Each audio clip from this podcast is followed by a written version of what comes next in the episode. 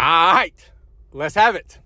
So, I want to talk about a key pattern that I see in a lot of successful people and the one I see in people that are constantly chasing success but never quite arriving at it. So, A Course in Miracles and other spiritual principle teachings talk about how the chief strategy of the ego, which is whether we call the ego uh, a representation of fear or the parts of you that don't have your best interest in mind. But the chief strategy of the ego is to keep you in a pattern of seek but do not find, where you are endlessly looking for the key or you're endlessly looking for problems, you're endlessly looking for reasons why it can't work, you're endlessly working for looking for um, some magic solution, magic pill, whatever, that's going to take you to where you want to go. And the reason this is so effective is because it's easy to get people to buy into. There must be something else out there, either something you're not seeing. Uh, there must be another product, another mentor, another coach, or somebody who's going to take you to the level that you want to get to. And you just haven't found that yet, right? It exists somewhere outside of you. And as soon as you find it, then all will be good.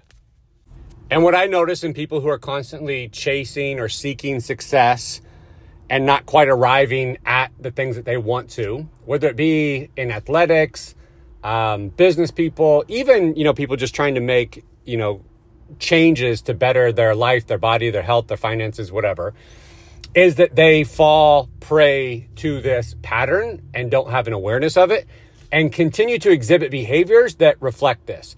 Um, so if we're talking about it in terms of like support, coaching, mentorship, uh, diet plans, um, whatever, it's we see these people that are constantly trying to change something externally, right? They're moving from one coach or mentor to the next.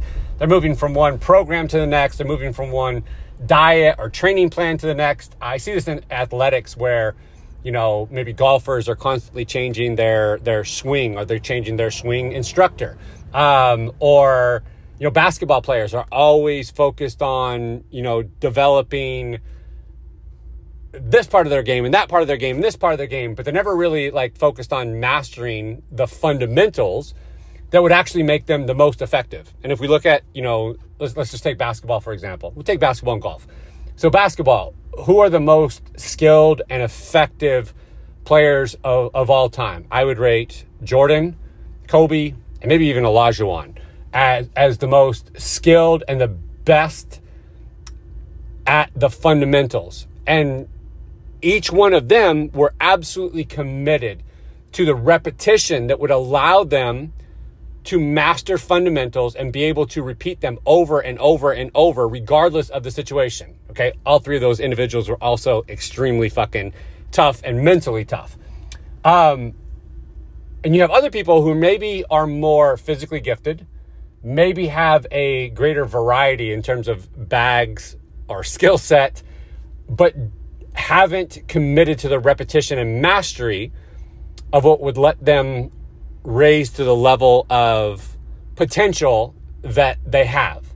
Right? Jordan got that, Kobe got that, Olajuwon got that. If we talk about that in golf, the ones who are the most uh, effective, the Nicklaus the the Tiger Woods, they mastered the fucking fundamentals. Even if you were to, you know, rate a, a tour professional versus someone who is a good player, maybe a, a scratch golfer, there's a big difference between mastering the fundamentals and the repetition of what matters most versus you know kind of going too broad or general in in the work and in the, the practice uh, and i would even argue Tiger could have been better if he wasn't always tinkering and changing his swing. I think there were early changes he made that made him better and more effective. And then I think it became uh, more of a pattern. And I would absolutely link a lot of the injuries to this kind of seek but do not find chief strategy of the ego in his life, as, as, as well as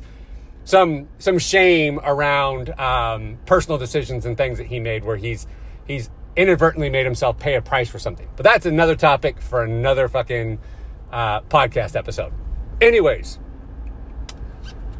so the people who I see create the most success and, and not just success, but sustainable success. Success that continues, right? It's not just for a moment. It's not just a one hit wonder. It's not just for one season, but ongoing success. They are so good about focusing on mastering the fundamentals. They keep support and direction in their lives that keeps them focused on those things. They aren't always seeking to find the new sexy trend, sexy solution, sexy pill, whatever it is. They stay on their path of mastery. And the ones who are constantly seeking this but not finding, they are always looking for something else. As this relates to, let's say, the coaching world and the type of clients I've worked with, my most successful clients are the ones who are also my longest tenured clients who realize that more than hearing a bunch of different messages and looking for a bunch of different solutions and keys all over the place, what they really needed in terms of support was to hear often the same message over and over and over and over in different situations, in different times, until the truth of who they were, the truth of what really changed the game for them, until it got locked into their consciousness in such a locked and loaded way that it worked, right? And often this is hearing how, you know, inherently worthy and deserving they are, um, that their success is, you know, inevitable. It has to be worked for. It has to be, it has to be a process of achieving it.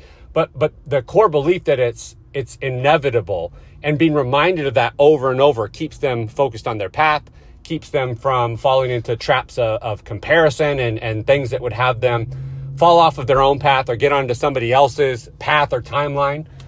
The constant reminder that law is law and spiritual law is static and unchanging and that there could be, you know, a, a change in form of something, but the content of what they desire would still be there.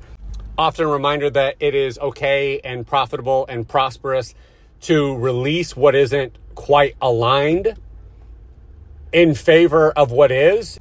And that sometimes there may be a gap or a hallway between what you are releasing and what shows up in replace of that, but that you can have faith and trust that it will show up, that you're not releasing something to then experience less, that you're not being guided into an experience of less, that you can trust over and over and over that choosing alignment works out and plays out to your favor and to your advantage. It's putting faith in the knowing that you can trust what is constant, what is unchangeable, what is immutable, for it to play out to your greatest good and for your highest good over and over and over and over. It's often a remembering that focusing on your inner world is what matters and not getting caught up in the external, not getting swept away by you know, conditions or circumstances or appearance and staying grounded in what you are creating at cause, what you are creating in consciousness. My clients that are the most successful, they trust that hearing that message over and over and over again and being reminded of what is true despite the parts of you that want to try something else that are often looking for confirmation that you are somehow the the exclusion to universal law and principle, that somehow it's not going to work out for you like it works for other people. They know that hearing that and being grounded in that over and over and over and over again, unfucking till, is what works, is what moves the needle, is what creates the level of success and fulfillment and joy and bliss that they want, that they are entitled to. That is so much more advantageous than hearing a bunch of different messages all the time, often conflicting messages, right? Because if you have many mentors, if you have many people speaking different things into your life, it starts to confuse you. It starts to feel conflicting. And it really does appeal to that part of you, the ego, that wants you to stay confused, that wants you to stay lost, that wants you to stay seeking and searching and never actually finding. So if you recognize that this is a pattern for you, I ask you to bring awareness to it to understand that it is serving a purpose, but not a good purpose. It is serving to keep you stuck. It is serving to keep you small. It is a, a reflection of that ego chief strategy to keep you searching and seeking and lost and not quite ever changing the things that you want to change and to use that awareness to make different decisions, to put good support in your life, to resist the urge to keep changing things, but to stay on your path, stay committed. Put people and investments and coaches and support and mentors in your life who will keep reminding you of the things that you need to know. The most important for you to do the work where it matters most over and over and over and over again. Unfucking till, not constantly trying to change it up, not constantly looking for something else, but actually just remembering what it is that you need to know, that you need to work on, that you need to master, that you need the repetitions for, right? Get the reps in of what matters most, and you'll start to see the results. You'll start to see the effects. You will no longer feel like you're always starting over and you're always missing something.